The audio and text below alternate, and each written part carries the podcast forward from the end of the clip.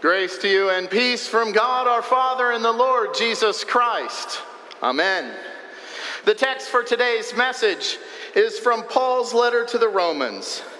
Do not be conformed to this world, but be transformed by the renewal of your mind, that by testing you may discern what is the will of God, what is good and acceptable and perfect.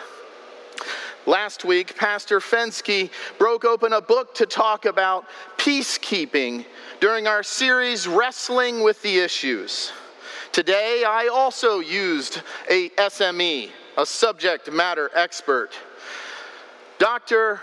Joel Biermann, in his book, Wholly Citizens, a professor at Concordia Seminary, is helping guide us as we are wrestling with an impossible nation. Gary, would you flip the slide for me? I'm going to have you do it. There are so many options with this verse and this idea of an impossible nation. Do I talk about the upcoming election or the protests or race relations or quarantine? God's word certainly has stuff to say about all those things. Or maybe do I talk about the greatness of our nation or our national problems? State, local, not here in Frankenmuth. Do I talk about the role and authority of government and our civic duties? If not, then what? And how do you even feel about me talking about any of these things from the pulpit. Ah, that's it. It was my hope in selecting those Bible readings to put your concerns of that last question on notice. Slide.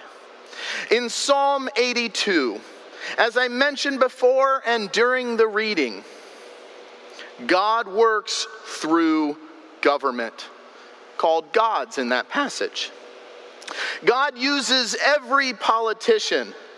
It is the office that is holy, not the person, but both deserve our respect. God is active in what we call his left hand rule through civic authorities. Likewise, God is active through our individual participation, the point of our Romans 12 passage. But I don't actually plan to unpack those distinctions today. Each could be handled separately. Separately. That's going to be a key word today. How we separate things, how we separate our thinking about things and how we then separate our actions and our responses to be faithful to God's word. Slide. Text that we read for today that I'm preaching about. Paul says this Do not be conformed to this world, but be transformed by the renewal of your mind Faith in Jesus is absolutely necessary for this. The sending of the Holy Spirit is the only way our mind can be renewed. There are a lot of national issues that require us to renew our thinking and our speaking right now. But how do we do that? Now, these specific issues are also not things that I intend to take up today. Rather, I intend to go deeper to a foundational level. Being transformed in faith equips us to not be conformed to this world. And that by testing you may discern what is the will of God, what is good and acceptable and perfect. To discern is really just to separate the right from the wrong, to make that decision. So, what is this testing process Paul is talking about to discern this right from wrong? We need to know this right now.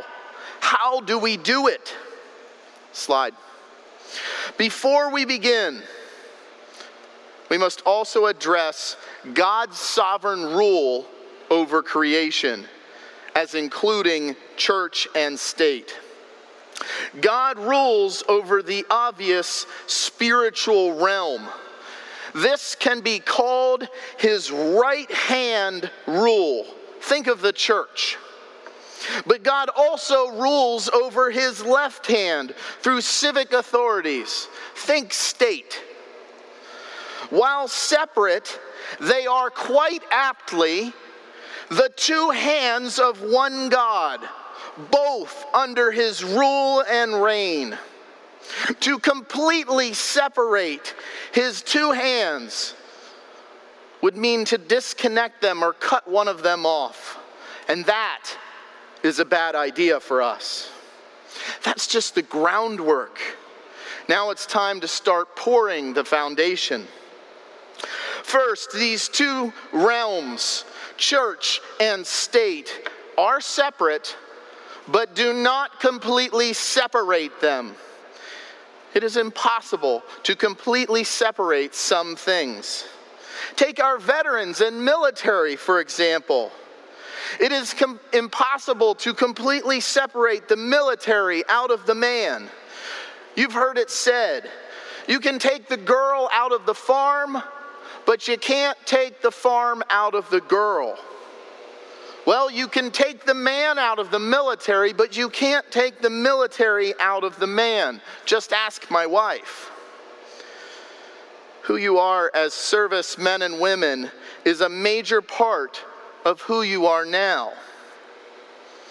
I was never just one or the other. I wasn't a sergeant one minute and a man the next. If I was, you can bet your bottom dollar that somebody told me with their outdoor voice. Although not an exact illustration. The same is true for our concept of the separation of church and state. Perhaps many of you, and me once, would think we should advocate for a total and complete separation. But you can't remove the state from our one true God any more than you could remove the church. And neither of them, surprisingly for you to hear this from me maybe, is greater than the other. They are both institutions by God with purposes that are unique. To completely separate church and state forces them too far apart, and it becomes an either or situation, and they become incapable of working together. Slide. We must learn distinction without divorce. We must learn how they are distinct, but we must not try to divorce them. It is impossible to separate or divorce the two hands of God. At all times, your military service was both spiritual and civic, both being under God through government at all times. Your life and civic involvement, all of us, is both spiritual and within your government. Yet they are distinctly different. The way God works through the government is drastically different. Wouldn't you agree? The government is measured by God's law. God's will for his creation. The church, which represents the spiritual realm, is geared towards the proclamation of the gospel. That is what distinction and divorce means. But they have a common interest. Your service is also a connection. Slide. They are connected in God above but they are also connected from us below. People in service of others have God's word and will to equip their faithful service. Your service is your job. Your role as a public servant, and now we're talking about more than just the military. Your service is endorsed by God, but it is first and foremost under His rule and reign. We celebrate Independence Day as a way of showing our gratitude for the service of others in this nation. Gratitude for those who've held or hold a distinct function or office that benefits others if done rightly. The right functioning of the office is of interest to everyone involved, to God, to the government, through your spiritual growth, to the soldier, and to the peace that's brought across the world. You're waking up at 5:30 in the morning to do PT, which stands for physical training, in boots and a pro mask matters. Your deployments away from your family to defend freedom and protect innocent lives matter. We are grateful for your service, for your sacrifice, for your scars, sweat, and sorrows, and even for what you've seen. Not that you had to see it, but that in doing so, you spared others. While God is the source of both the church and state, and that's not endorsing everything that sinful people do in both, you, as public servants, and each one of us in our civic duties, are how church and state plays out each and every day. So, how do they work together? This brings us to our next point, Gary. These two realms of church and state must cooperate, but do not confuse them. Uh, go back one. Thanks. First, it is easy to confuse church and state. I don't mean that you might walk into church to pay your taxes. To explain what I mean, let's go back to our example of separating, let's say, a woman this time from the military. In the same way that no complete separation can exist without cutting her in half, which would kill her so also these two aspects of her reality cannot be confused. She cannot give her subordinate a baby bottle when he cries, not in this new army at least. She also can't make her staggering toddler do push ups for breaking rank at the grocery store. Well, maybe. Confusing her roles would not make much sense. They are distinct roles, and they cooperate in her maturity and that of others. They cooperate in forming and shaping the woman she is today and the one she will be tomorrow. They teach her about God. They cooperate in her faith, in her understanding of right and wrong, and common decency on a spiritual level. But they do so in very unique ways. This is also true of church and state. We must learn cooperation without confusion. We must learn how they cooperate, but we must not confuse them. I want to clarify.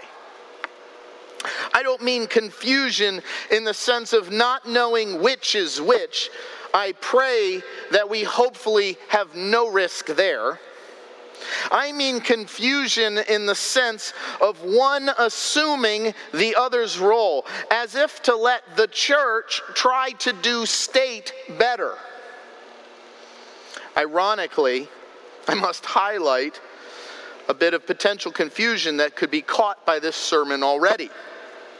You see, the term church and state is familiar to you, hence my decision to use them.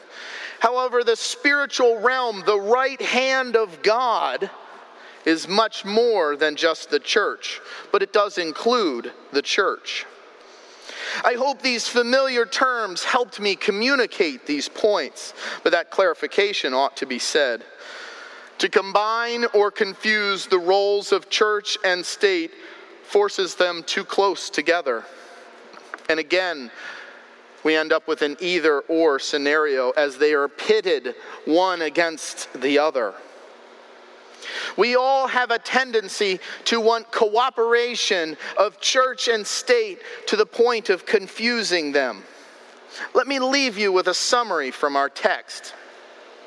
Paul says, Don't be conformed to this world.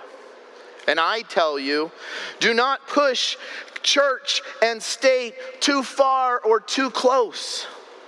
Paul says, Be transformed by the renewal of your mind.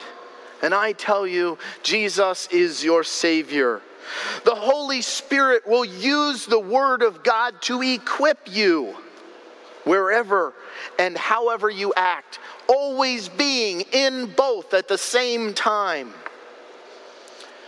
Do not let your fears of some kind of separation there or your desire for their harmony to drive a wedge between God's hands. They have distinct functions. Rather, let your comfort and peace and hope be in Christ alone, not in drawing a clean line between church and state. Perhaps you felt some anxiety when I mentioned the issues that I might bring up from the pulpit.